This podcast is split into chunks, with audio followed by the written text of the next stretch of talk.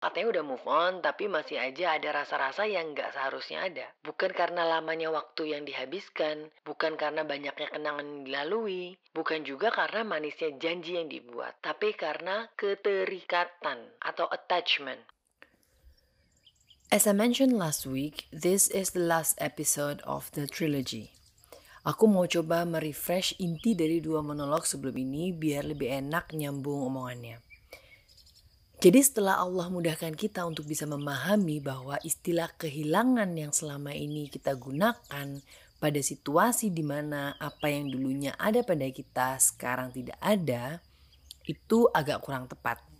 Ya gimana bisa kita kehilangan sesuatu yang bahkan bukan milik kita. Karena semua adalah milik Allah Jalla Jalaluhu. Bahkan jiwa dan raga kita juga milik Allah.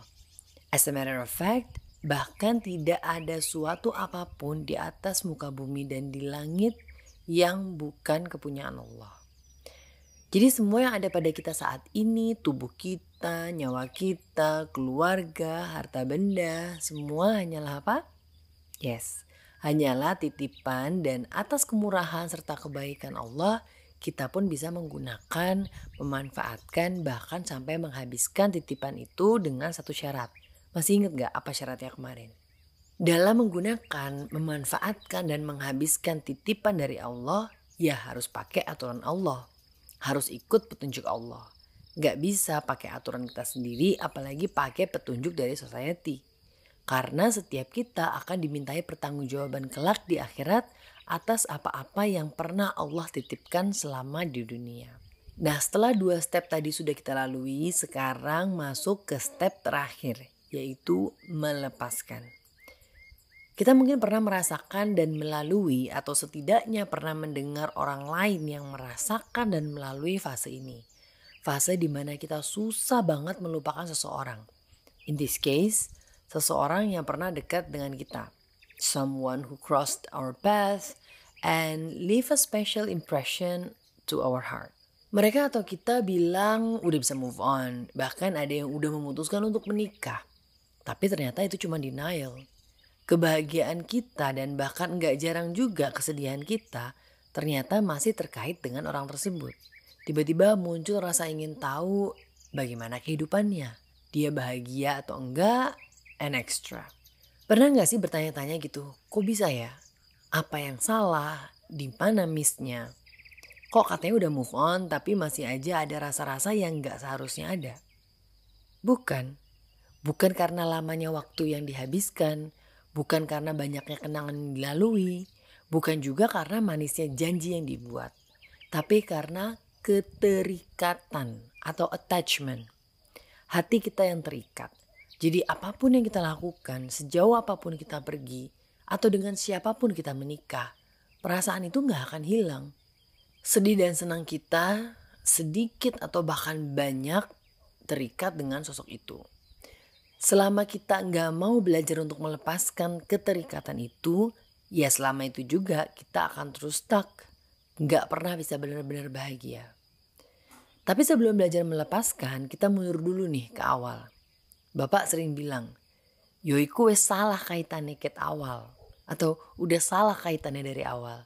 So for that reason, we need to think back on how this attachment even exists at the first place.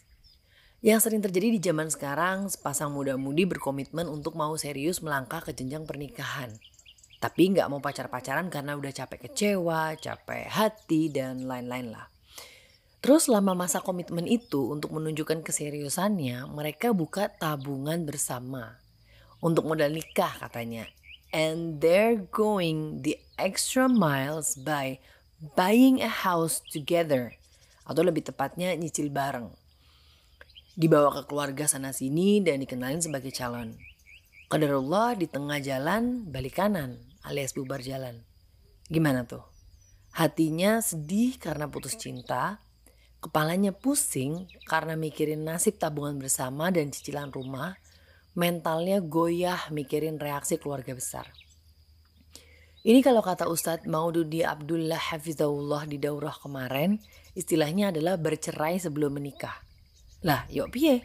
Wes pembagian harta gono gini ya? Iya toh? Mirip orang cerai ribetnya. Ini loh yang bikin kita gak akan bisa melepaskan.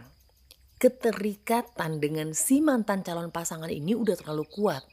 Udah masuk dari segala lini. Ya pikiran, keuangan, dan keluarga besar. Udah jalan sendiri-sendiri tapi masih ribet pembagian tabungan berdasarkan mutasi uang masuk. Udah menikah tapi mendiami rumah cicilan yang dulu dicicil bareng si mantan calon.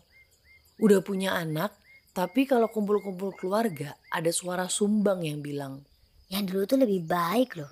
Lebih bisa deket sama keluarga daripada yang sekarang. True story. Gini, dalam menjalani hidup kita pasti akan saling terkait satu sama lain. Baik itu terkait dengan sesama manusia atau dengan harta benda. It's inevitable.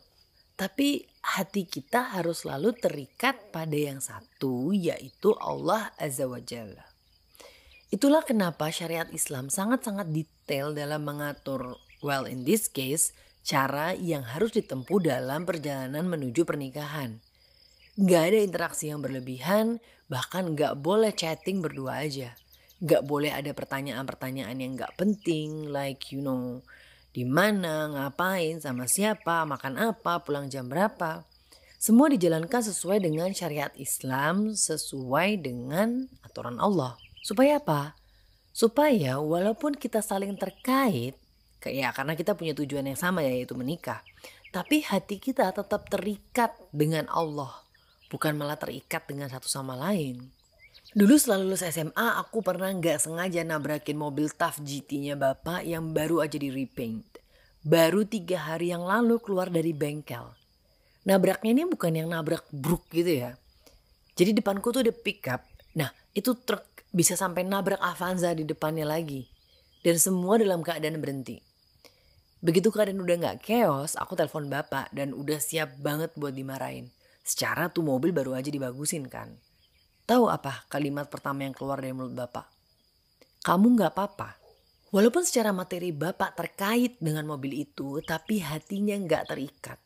Sampai akhirnya itu mobil masuk bengkel lagi, jadi bagus lagi, Gak pernah sekalipun Bapak ungkit uang yang dihabiskan karena kesalahanku. Buat Bapak, yang penting aku selamat dan aku bisa belajar dari kejadian itu.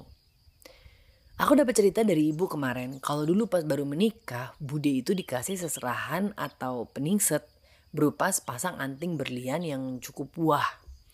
Dipakai lah ya kan pas acara nikahan. Setelah selesai acara, Bude beride nih untuk ngelepas tuh anting karena takut baret-baret gitulah. Terus dibungkus dong pakai selembar tisu. Qadarullah entah gimana ceritanya baru inget keesokan harinya. Dan jelas tuh tisu udah raib entah ke mana. Kata Bude waktu itu, Bude sampai bela-belain bongkar tong sampah depan rumah nih yang gede itu. Sambil nangis dan panik. Tapi ya gak ketemu karena tadi pagi udah diambil sama petugas sampah. Lalu menangislah Bude kepada Pak De rahimahullah seraya meminta maaf sedalam-dalamnya. Tahu nggak apa kalimat pertama yang keluar dari mulut Pak Di? Walah, yo wes Toma, ngapain nangis? Hilang yo beli lagi. Walaupun secara materi Pak D terkait dengan perhiasan itu, tapi hatinya nggak terikat. Menurut beliau, ya mau gimana lagi?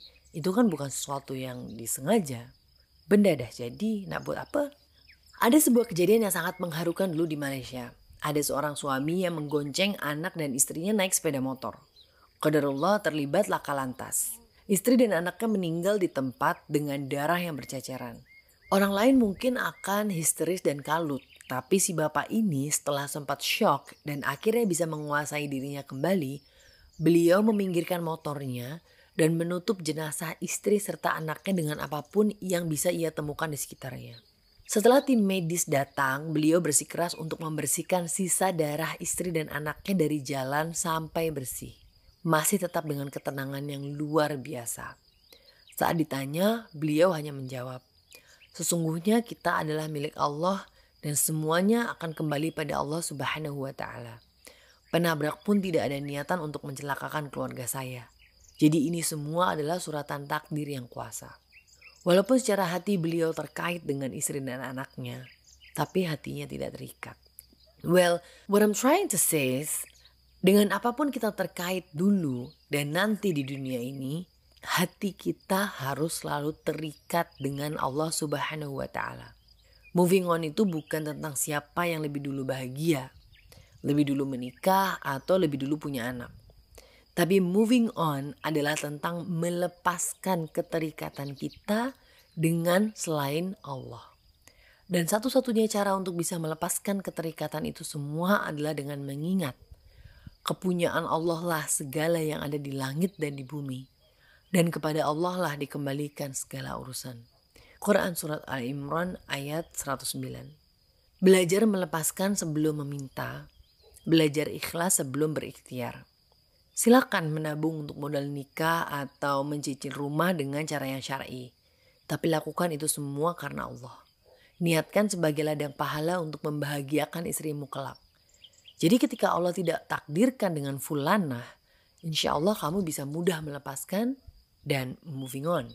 Silakan belajar memasak, mengurus rumah, mengkaji ilmu pernikahan, tapi lakukan itu semua karena Allah niatkan sebagai ikhtiar membahagiakan suamimu kelak.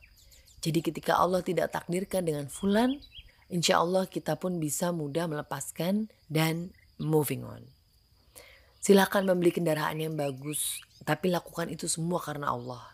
Niatkan sebagai sarana mempermudah kita untuk bisa beribadah, bekerja, dan menuntut ilmu agama.